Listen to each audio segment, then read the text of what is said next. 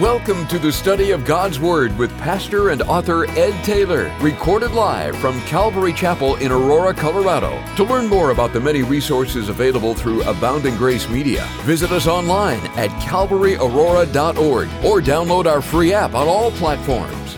And now, here's Pastor Ed to take us into our study.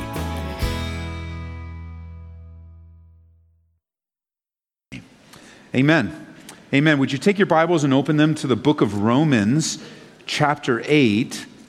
Romans chapter 8, in a Bible study that I've entitled, There is No Condemnation for Those That Are in Jesus Christ. Your relationship with Jesus Christ deals with the condemnation that comes in your life. Now, condemnation, the word itself, is a heavy and burdensome word. You know, when you think of the word condemned, you think, well, houses are condemned. And when a house is condemned, it's to be torn down and never used again. Not only are houses condemned, but criminals are condemned to never leave prison or to go spend many years in prison. The word condemn literally means a decision against someone, a judgment. Webster puts it this way to declare reprehensible or to c- declare wrong or evil to pronounce guilty, to bring a sentence upon someone, or even the Webster's Dictionary even uses the definition to doom someone, to bring doom on someone. And it's a heavy word. So let me ask you have you ever felt condemned? Have you ever felt like a decision was made against you? Or have someone declare you to be guilty? Remember the last time you were headed down the road, minding your own business, and you saw those flashing lights behind you in your mirror, and they weren't for someone else, they were for you. You look at the lights, and then where do your eyes go next? Right to the speedometer. I mean, it's all natural. Your, your eyes go to the speedometer, your foot comes off, and then if you put it on the brakes, you're already busted. And it's already too late. And there you are, you feel busted, you feel like, a, I know it makes me feel like being a kid in the principal's office, which as a kid, I spent a lot of time in the principal's office. I deserve to spend time in the principal's office. And so there you are, you pull over, you get your hands on the steering wheel, and you are pull the wind, you know, you roll the window down, and the officer comes up and says, Hey, you know, how are you? Can I see your driver's license, your registration? And there you are as they walk away and you wait. And you're beginning to calculate now what's it going to cost for your insurance? How hard it's going to be to write that check. And the officer finally comes back after running everything and says sir ma'am i'm just going to give you a warning this time. But you know this area has a lot of kids playing in it and you need to slow down. And then everything changes you begin to worship the Lord. Hallelujah. Thank you, Grace. What a relief.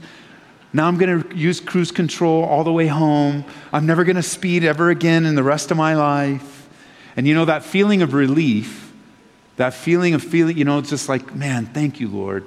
Multiply that by 10 billion, because that's what Romans chapter 8, verse 1 is in the spiritual realm, where you have that sense of knowing you're wrong and knowing you've made a mistake and knowing what you deserve and what you've deserved and yet not getting what you deserve. In Jesus Christ, there is no condemnation. None. And that's what he writes here, Paul does as he writes to the Romans. He says, There is therefore now, circle that word, now, no condemnation to those that are in Christ Jesus, who do not walk according to the flesh but according to the Spirit. The battle gets so heavy, the spiritual war so difficult in our lives. And it's easy to get sick and tired of fighting, to no longer want to be in the battle of the flesh against the spirit. It gets heavy because in the battle, we don't always win, there's not always success. And it's easy to get in the realm of feelings. And when you're in the realm of feelings, then it begins to feel like you'll never make it, it's too much. And then when a failure comes, which failure will come to all of us, there's a sense of guilt and shame that can easily lead to the heaviness of condemnation. But for those in Christ Jesus There is no condemnation. Your past sins are forgiven, your present sins are forgiven, and your future sins are forgiven. The Bible teaches that there is no condemnation. The word no, now, this is a time for a pastor to make a real easy joke, and that's if you look it up in the Greek, no means no. But let me give you the deeper sense of this word. The word no here means no possibility for condemnation. That's just not available to you, not to be taken None. Zero. No possibilities. Salvation in Jesus Christ is the whole package.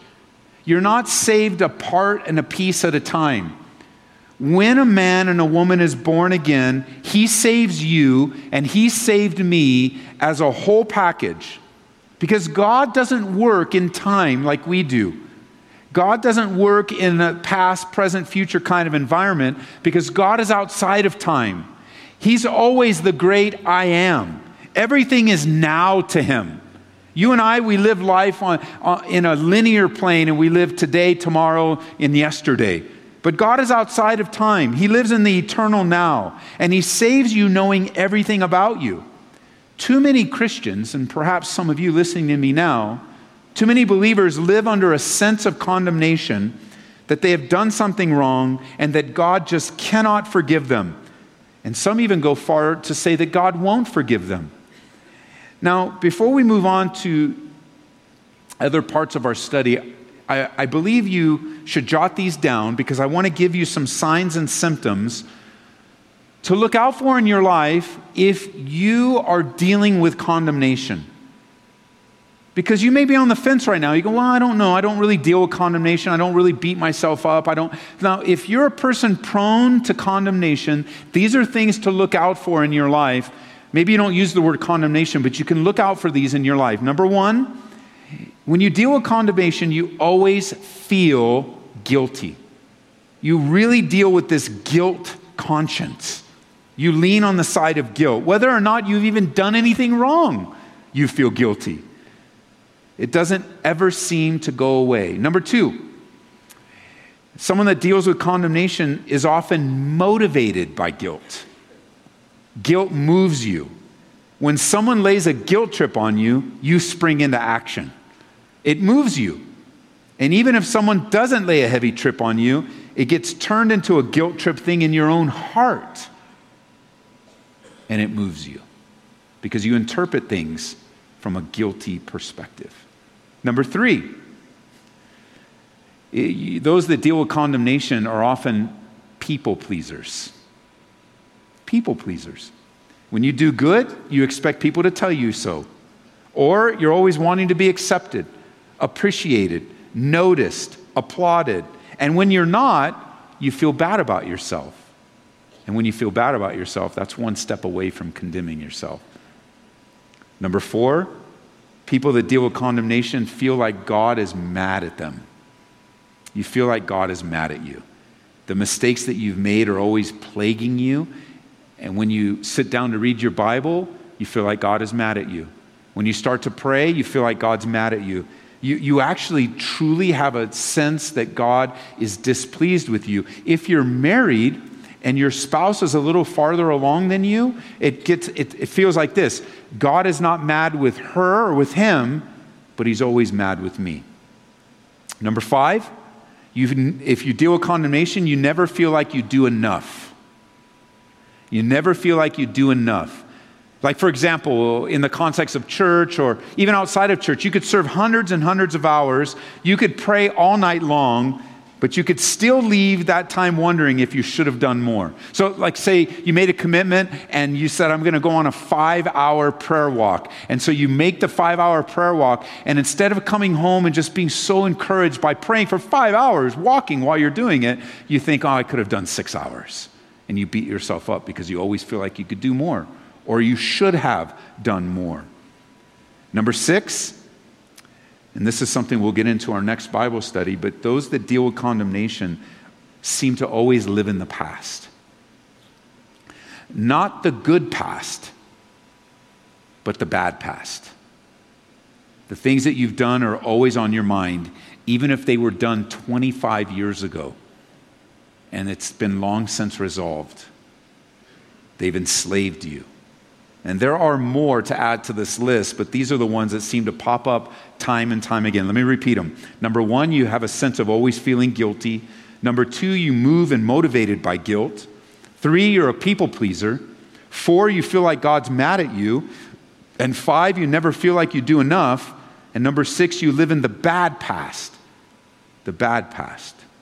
Listen, if you've made mistakes, if you've sinned, and you've asked for forgiveness, God has forgiven you for your sin. The forgiveness of God comes with repentance. There is no condemnation for those that are in Christ Jesus. So the real question is are you in Christ? The real question is is are you like it says in verse 1 here in Christ Jesus? You go, Well, Ed, I don't understand the question. Well, let me ask you it this way. And you can answer this yes or no. Now, of course, you guys on the radio or online will answer it differently. But let me ask you, it's, it's not as hard as it sounds. Are you in Christ Jesus? So uh, let, me ask it, let me ask you a different question that you can answer right away. And I want you to answer it loud and proud, okay? Are you in this building? Yes. Well, so you guys, this side said you're in this building. I'm sorry about you guys. Let me try again. Are you in this building? Yes. Was that hard for you to answer? No. Because you're either in this building or you're not. So there are people yelling right now in their cars, no! And we respect, we under, you know you're not in this building. But then we would say, Are you in the car? And you say, Yeah, that's me, I'm in the car. Great. That's not a hard question to answer because you know where you are. And I believe one of the places of condemnation that gets to us the most is we ref- either forget or refuse to acknowledge that we are in Christ Jesus.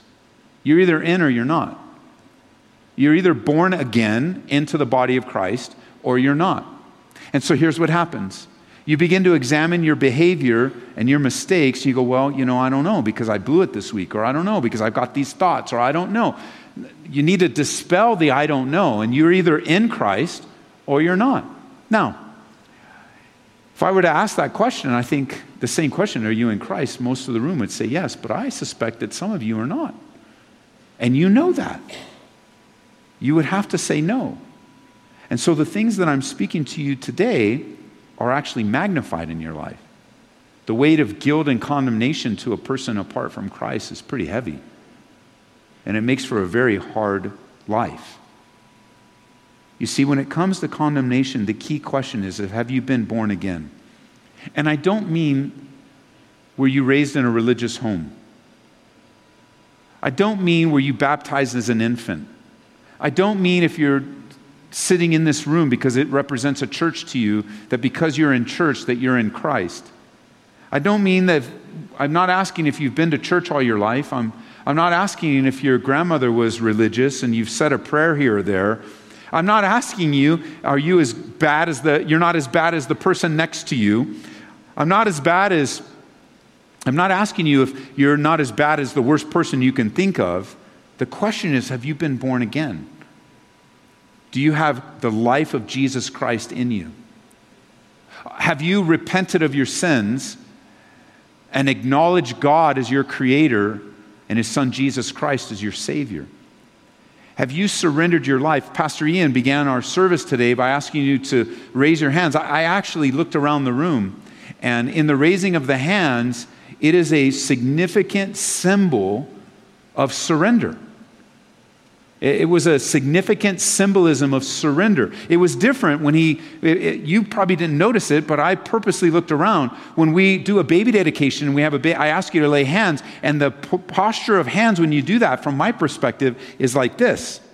You guys stick your hands out like this because in your mind, you're doing what I asked you to do. And, and by way of sitting in the chair, you're laying your hands on that baby and on the family that's standing. And it's a big difference. But tonight, when Pastor Ian asked you to raise your hands, it wasn't out like this. Your hands were up like this. It's a place of surrender. And, and born, being a born again believer is a place of surrender.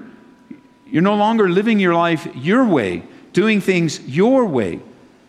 It's not a distinction of becoming perfect and not making mistakes anymore, but it's a life of surrender.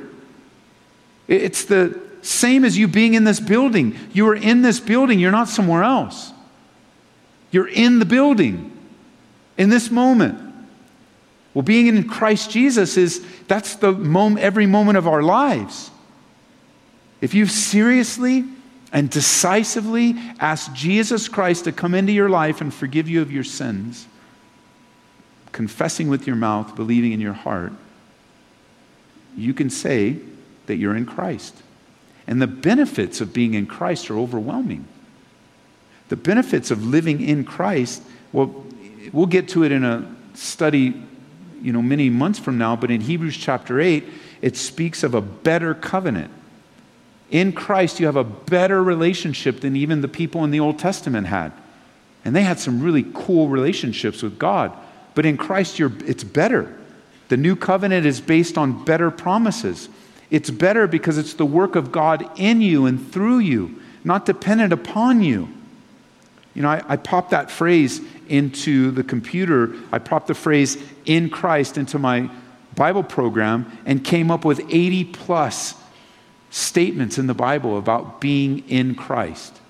And so if you email me, Pastor Ed at calvaryaurora.org, I'll send you that PDF and it'll save us some time from printing it. So we'll just send it to you, and you can print it, and you can just go through every day.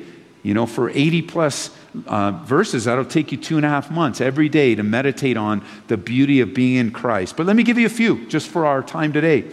In Romans chapter 3, verse 24, we've been justified freely. According to Romans chapter 6, we are now dead to sin. It doesn't have the same power over us anymore. In Christ, Romans 6:23, I have eternal life and the hope of heaven. Romans chapter 8 verse 39, in Christ I will never be separated from the love of God. That's a good one. I'll never be separated from the love of God. Romans chapter 12 verse 5, in Christ I'm now a part of a new family. I've been adopted into a new body of believers. Now we all, of all the backgrounds that we have and all the things we back, you know, the past that we have, all the bad mistakes, where we were born, what our nationality is, color of our skin, doesn't matter what separates us on the outward. In Christ, we're one big family. And we have Jesus Christ in common. It doesn't matter where you go in the world. It doesn't matter what language you speak. It doesn't matter where, when you find a believer, you've got family immediately because we share in Christ a family around the world behind us and ahead of us. In Romans chapter 15, verse 8, in Christ I have hope. I have hope. We take that one for granted, but my hope is in Christ, not in this world. My hope is in Christ, not in government, not in politics, not in a president, in a mayor. I, my hope is not in man. The Bible actually teaches me that it's foolish to put my hope and trust in man. In Christ, I have hope.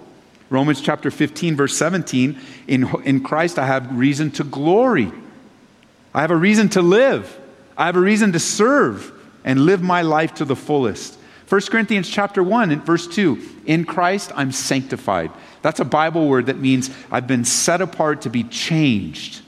And every single day that I live, God is changing me and conforming me into the image of Jesus Christ. Even my worst days are used by God because nothing is wasted by God. Because in Christ, Romans chapter 8, verse 28, God is working all things together for the good. All of it, nothing's wasted. According to 2 Corinthians chapter 5, verse 17, in Christ I'm a new person. Old things have passed away. Behold, all things have become new. The moment you were born again, you received all of Jesus Christ into your life. And every day since then, you're becoming conformed a little bit more into the image of Jesus Christ. And so I was uh, reminded today, both by uh, a few people in email and also on my calendar, it popped up on my calendar to remind me that today it, I turned 28 years old. I'm 28 because on February 20th, 1991, on a Wednesday night in the back row of Calvary Chapel Downey. And after I was invited up, actually, it was up at the stage, I was born again.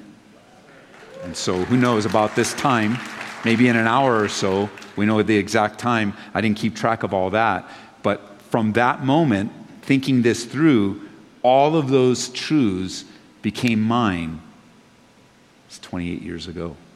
All of these truths, they're all mine. Same with you. And yet, for those that aren't in Christ, for those who don't have Jesus in their lives, who aren't born again, the Bible paints such a stark contrast. It's as clear as black and white. If you don't have Jesus today, you're messed up and you're not getting better. It's getting worse. Your life is filled with confusion, guilt, bondage, neglect, and a boatload of condemnation.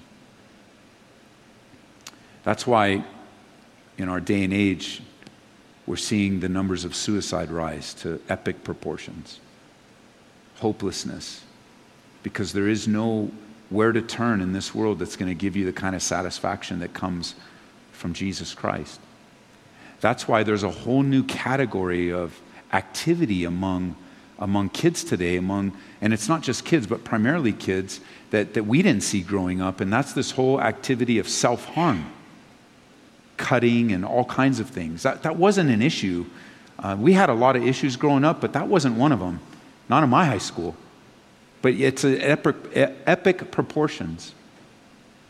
Why we're living in a society that's calling good evil and evil good where those that we voted in and entrusted or not voted in, and some in society voted in, are making decisions that are hurting society and making things worse.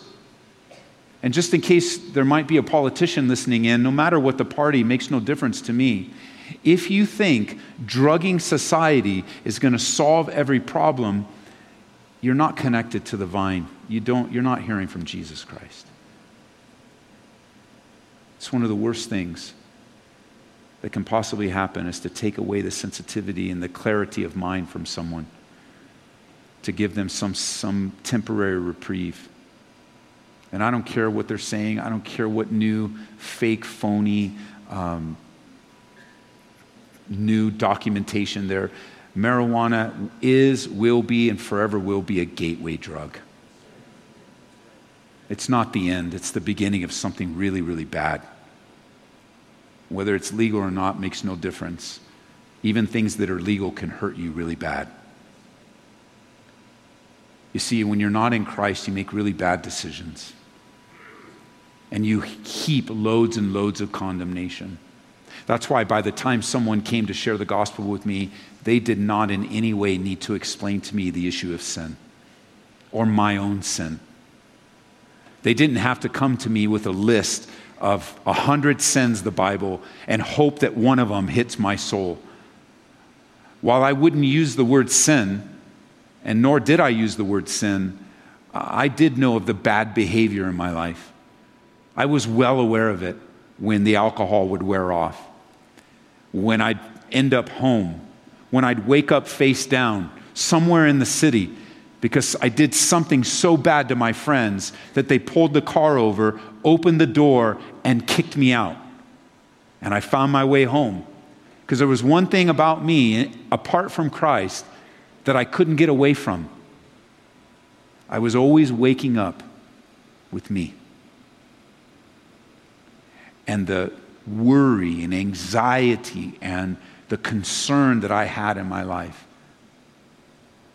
of another night drinking myself into darkness, you know, drinking myself out and waking up and wondering, what did I do? And finding out what I did and going, I just, I just can't believe it. What kind of person am I? And, and then at a young age, and I speak this for the sake of someone listening in, because especially those that listen in jail, you know, in jail, you kind of feel like you've thrown your life away and you've convinced yourself that you've thrown your life away. It doesn't have to be jail, but you know, there was a at a young age, I just resolved that I'm done. I'm, it's over. I've thrown my life away. Uh, it's it's going to end a lot earlier than I ever expected, so I might as well go out strong. And I was fully convinced, surrounded with people that loved me, even with a son and a wife. Didn't matter. Why? Because I wasn't in Christ. I was in Ed. And being in Ed is a bad place to be. And you don't want to be in this world, living for this world, thinking that this is where your source of satisfaction will be. It will only bring condemnation. That's why when you're in the flesh, condemnation messes with your head because you've lost the sense of being in Christ. It doesn't change your status as a believer, being in the flesh. It just makes you closer to the life that you lived before you were saved. On top of that, you have the indwelling of the Holy Spirit in your life, not letting you get away with anything. And wooing you and drawing you and convicting you to bring you back to where? In Christ, the place of safety, the place of knowing your security in Him, the place of strength. See, Jesus put it this way, and jot it down in John chapter 3, verse 19. This is the condemnation that light has come into the world, and men love darkness rather than light because their deeds were evil. That's the condemnation. Condemnation is not in Christ, it's apart from Christ. And if you're here today and you haven't been born again, today is the day. Now is the time. A life of surrender. I don't know where you think your life is going to end. But the Bible says, apart from Christ, your life is going to end eternally separated from God. And that will be your just reward. As we were talking to that brother on the radio today, talking about the fairness of God and the justness of God. Make no mistake about it. God is fair and God is just. And He's the one that sacrificed His own Son on behalf of our sin a sinless God meeting us in our helpless estate. Why? Because He loves us and He's still patient with us, that He might rescue us from ourselves. I think it's condemnation can enter into our lives at times because we forget. We forget the bondage that sin holds and how easy it is to walk away from his faithfulness if just in our minds. Would you turn over to John chapter 8 with me? I want, I want, you, I want to introduce you and reintroduce you to a woman. And you know, this woman in John chapter 8, she was caught in the very act. In the very act. Which is a very humiliating place to be. The act, well, it was a sexual act. Uh, the Bible speaks of it with the word adultery, which means she was having sex with a man outside of marriage. And by the time they reached Jesus with her, understand that the act of adultery, the act of sexual sin, by the time this woman reached Jesus and they bring her to drag her into his presence, I don't want you to miss this. By the time she gets to Jesus, the act of adultery is in her past. She was caught in the act, but it took some time to get her from the act, which, by the way, she was set up. She was set up to be used as a pawn, which is what religion does, uses people. And the religious rulers set her up. No doubt, knowing her background perhaps, or she might have been in that realm, it doesn't matter. It really doesn't matter. She was used and abused, and that's always a sin. And by the time they get her to the presence of Jesus, the act is in the past. She's no longer engaged in that sinful act. And yet, in the commotion, uh, you know, you think about this, it says in verse 1, in John chapter 8, but Jesus went to the Mount of Olives. Early in the morning, he came again into the temple, and all the people came to him, and he sat down and taught. And the scribes and Pharisees, now verse 3, brought him a woman caught in adultery and they had set her in the midst. And they said to him, Teacher, this woman was caught in adultery in the very act. We read that in a very clean, sterile environment tonight, but it was not clean or sterile. It was a very messy, it was a very tumultuous, probably loud. She's disheveled. Uh, it doesn't even speak of her being covered up, but I hope that she was. And they bring her, tears streaming, their faces fixed with anger, not at her. She's just a pawn. They're abusing her. They want Jesus, they want to take him out. And so they bring this poor, defenseless woman that they set up. And perhaps they set her up because she trusted them, because they were religious rulers.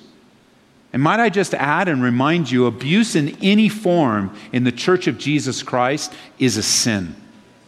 It is not from God. It is not God's will for any pastor, any lay leader, or anyone in the church of Jesus Christ to per- perpetrate abuse of any kind on you, male or female, especially in the name of God. And here she is, used and abused. And it says in verse 5 Now Moses in the law commanded us that such should be stoned, which if they really believed what Moses said, they would have done it already. But they didn't, because notice it says, What do you say? And this they said, testing him, that they might have a, something of which to accuse him. But Jesus stooped down and wrote on the ground with his finger as though he did not hear. And so when they continued asking him, he raised himself up and said, He was without sin among you, let him throw a stone at her first. And again, he stooped down, verse 8, and wrote on the ground. And those who heard it, being convicted by their conscience, went out one by one, beginning with the oldest even to the last. Jesus was left alone and the woman standing in the midst. You see, they had past sin too, and they're living in the present sin because we have all sinned and fallen short of the glory of God. And as he's riding down on the ground, they're still not repentant. The religious rulers still aren't changing. She's not getting any attention right now. He's dealing with them. And notice in verse 10, when Jesus has raised himself up and saw no one but the woman, he said to her, and listen to these words, those of you that battle condemnation. Listen to them, no matter the sin.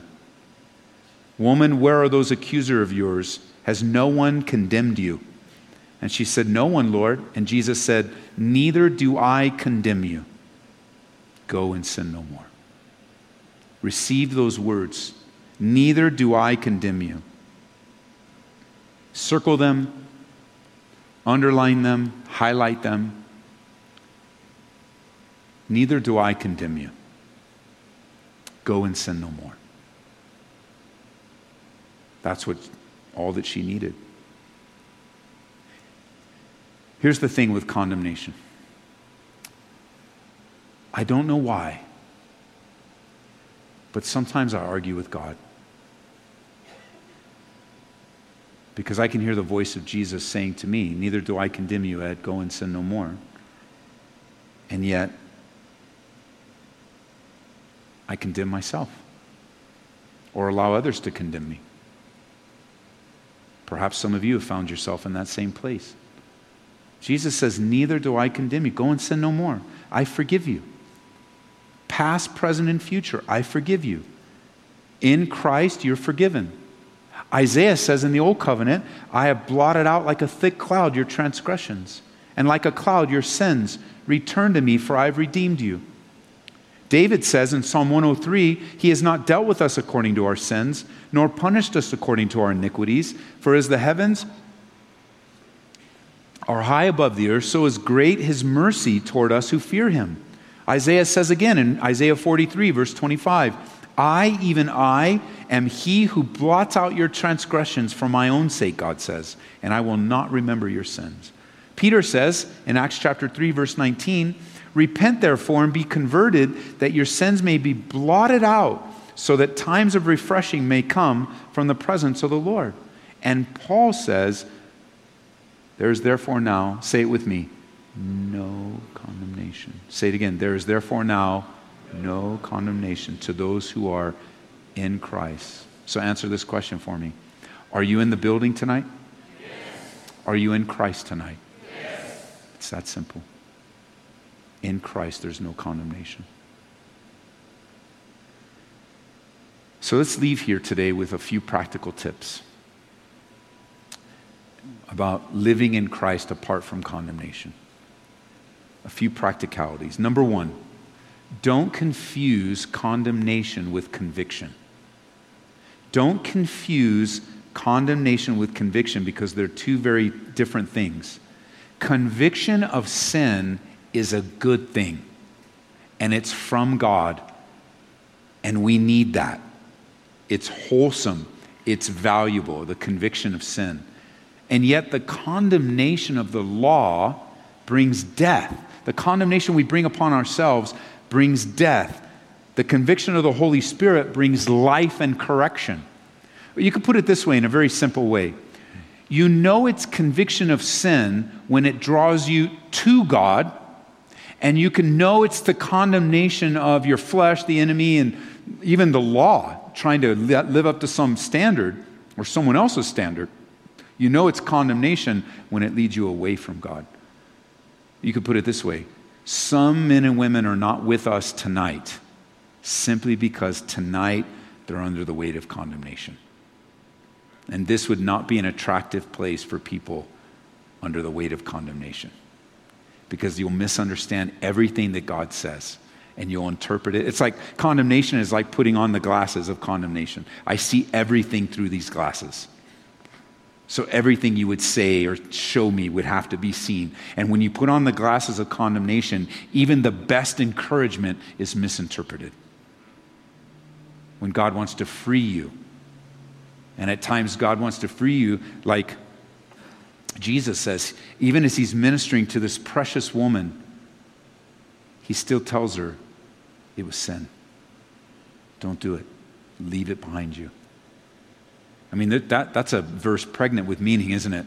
You know, don't get caught up in this anymore. This life isn't good for you. You know what the law says. You know what the. He, I mean, it's pregnant with meaning but it was enough for whatever was in that eye contact with Jesus, whatever it was that moment. What, however, everything calmed down when everybody left, and it was just Jesus and this woman under the weight of condemnation. Has no one condemned? Well, I'm not condemning you either, but go and sin no more. Be careful between conviction and condemnation because the Holy Spirit will never condemn you. Never the enemy of our souls. He's the accuser of the brethren. Number two, don't confuse condemnation and conviction. Now, number two, when you're convicted of sin, repent. When you are feeling the weight of conviction, repent. You can say and say and say and still never really mean it. True repentance will lead you away from that sin. That's what repentance means. The first step toward repentance is confession, seeing something like God does. And this is what the Bible says in 1 John 1 9. If we confess our sins, he is faithful and just to forgive us our sins and to cleanse us from all unrighteousness. Confession, repentance. If you're struggling in this area, here's some homework. Read Psalm 51 and let the Holy Spirit use Psalm 51. It's often referred to as the Psalm of Repentance written by David, who had much to repent from. God will empower you and help you and strengthen you. Number three, something that will help you in this area is know, K N O W, know and believe and act on God's word. I know it's simple, but when you hear something, do it. For example, you have heard tonight the life giving message of Romans chapter 8, verse 1 that there is therefore now no condemnation for those that are in Christ. You've concluded, we've concluded for those of you that answered me, either out loud or even silent in your heart because you want to say it out loud, that's fine. When I asked you if you were in Christ, you said yes. So you agree with that verse. Now take the promise. And the promise is there's no condemnation. And, and you know where you're at right now because you might even be in your mind mentally arguing with me. Say, but Ed, but Ed, but Ed. But it's not about Ed. God said there's no condemnation for you. So it's not even about me at all, or not even about you. It's about Him and the freedom He wants to give you tonight as He looks at you. And He says, Well, anyone condemned you? And fortunately, you can't necessarily answer that question no, like the woman. because there are always voices in our lives that seem to know how to live our lives better than we live our own. And so you might even say, well, yeah, I got a few people condemning me right now. Okay. Be careful it's not the conviction of the Holy Spirit, but even if there is, Jesus would still say to you, I'm not condemning you. Go and sin no more. And the simplicity of the Bible is that it's life giving, it's alive and powerful, sharper than any two edged sword. So it makes sense that you wouldn't have a Bible with you tonight to keep you away from it. It makes sense that you wouldn't read it in the morning. It makes sense that if you use your phone to read it because that's convenient for you, that right when you're reading it, a text message pops up. And then you answer the text message. Then it takes you to Instagram. Then you start working on, and before you know it, you got to go to work. And you go, wow, I'll get it at break. But then you got a phone call break. And then you're going to eat. And then, where's my phone? Where's my, you know, it, it makes sense to separate you from the life giving words of the scriptures. Because if you don't hear the word, you won't know the word. And if you don't know the word, you won't act on the word. And God has made things so easy for us. He doesn't say you need to be a scholar and have a degree and go to seminary. Just read the Bible. He doesn't even say you need to understand it. Just read it and do it. You go, but what if I don't understand it? And then it'll drive you to God to ask Him. So you're going to win either way. So I don't know what that word means. Lord, what does that word mean? And you can hear from heaven, look it up. and you just learn how to look up words. Well, I don't like working up words. Well, start liking it. Because there's a lot of resources where you can look up words, but you don't want to make excuses because it'll just make things worse for you. The Bible says in Romans chapter 5 Therefore, having been justified by faith, we have peace with God through our Lord Jesus Christ, through whom also we have access by faith into grace in which we stand, and we rejoice in the hope of the glory of God. We have access by faith. Obey that word. Come in and take the access. John chapter 5, verse 24. Most assuredly, I say to you, he who hears my word and believes in him who sent me has everlasting life. This is for everyone that doubts that they're saved. Jesus said, If you hear my word and believe in him who sent me, you have everlasting life. You're saved. Yeah, but I don't know if I'm saved. Believe God's word. God says if you confess with your mouth, believe in your heart, you're saved. So live as a saved person. We live by what God has said in His Word because His Word is life. We don't live by our feelings. We don't live by our experiences. You know, I think of Noah. You know, think of Noah. What a great example in the Hall of Faith. Noah, he built the ark out of obedience, not understanding. He had no idea and concept of what a flood was, let alone a drop of rain. He just heard God's word and he did it. And they mocked him and they made fun of him. And who knows what he felt and what he thought, but he obeyed. He didn't build the ark out because he felt like it, he built it because God commanded him. And I wonder, at any time, did he feel silly? building this big boat in a time where the world hasn't even seen a drop of rain. I wonder if Joan, his wife, you know, Joan of Arc, you get that? Thank you. I wonder if his wife ever pointed a finger and said, You're crazy. Get that thing out of the front yard. that was good. but see, Noah gives us the example. He heard, he believed, and he acted. And that will change your life. And finally, number four, and again, we'll get into this in our next study, but one of the areas to help you with condemnation is no more looking back. No more looking back. We'll sum that up in our next Bible study together. But we receive this word. And I encourage you to read it this week, to memorize it, to believe it and live it. And that is, there is therefore now no condemnation to those that are in Christ, to those that live, to those that surrender, to those that abide in Christ. The abiding life does not lead to condemnation, it leads to victory and freedom and a remembrance of all that God has done on our behalf. Amen? Father, we ask for your Holy Spirit to make, to make these truths come alive. That there is life in your word.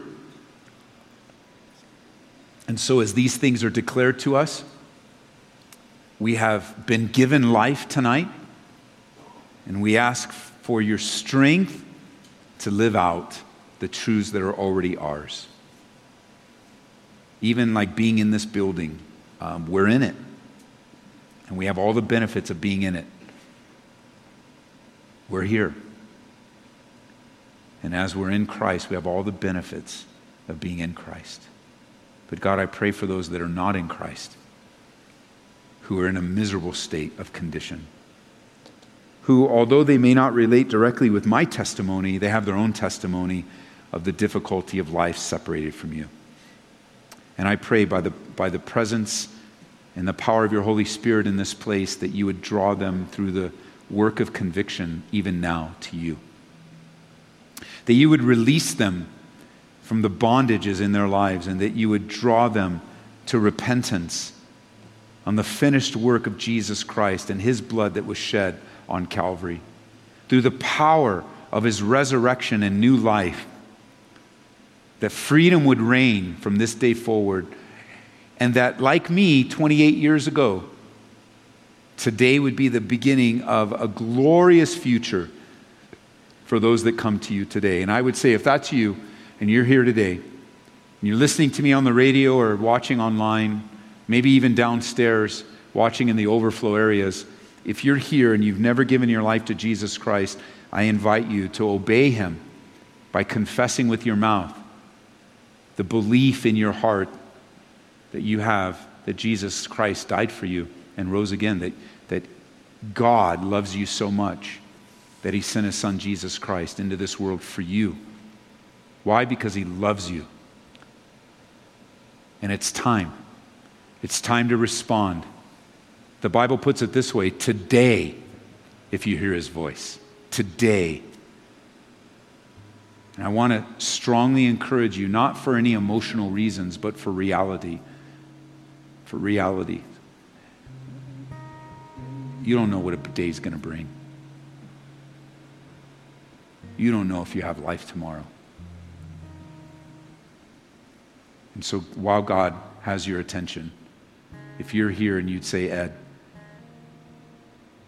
I need the forgiveness of my sins, and I want to confess Jesus Christ as my Savior, would you stand to your feet? I want to pray with you and help you and come alongside of you so that today would be the day and now would be the time. Is there anyone here that would say, That's me?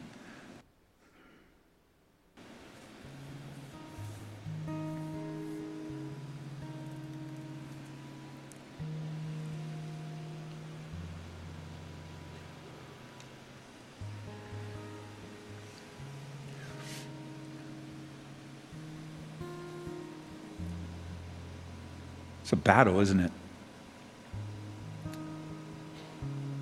Doesn't even make sense. It seems foolish. And yet the Bible predicts that that the cross of Jesus Christ is foolishness to those that don't believe. And so you're processing it and you're thinking it through.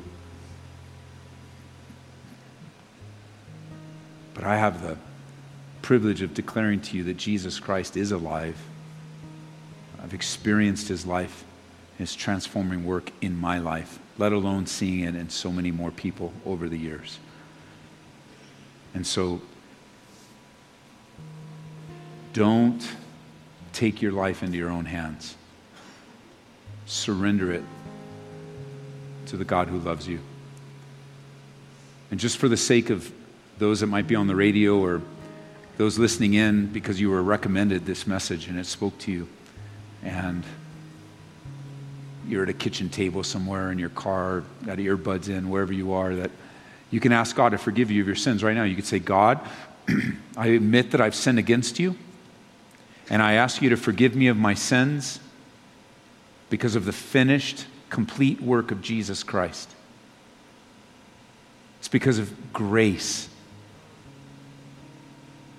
that I come to you today. And I believe that you sent Jesus to live for me, die for me, and I believe he rose again from the dead to save my soul. And I'm asking you, God, for that full, complete forgiveness, past, present, and future. And I want to be in Christ beginning tonight. And Father, I know anyone that would come to you and pray according to your word, you accept and receive them. And so I just hope it's the real deal and that they would leave, they would take the next breath and do the next thing by faith. And that you would bring people into their lives, you would bring resources into their lives, that they might follow you, read the Bible, and pray every day. And help us in this realm of condemnation, God, that we might walk not with regret, but by victory in you. In Jesus' name. Amen. We pray that you've been encouraged by this Bible study delivered live from the sanctuary of Calvary Aurora. For prayer or a copy of this study, call us at 877 30 GRACE. That's 877 304 7223. Or visit us online at calvaryaurora.org. Be blessed as you worship Jesus this week.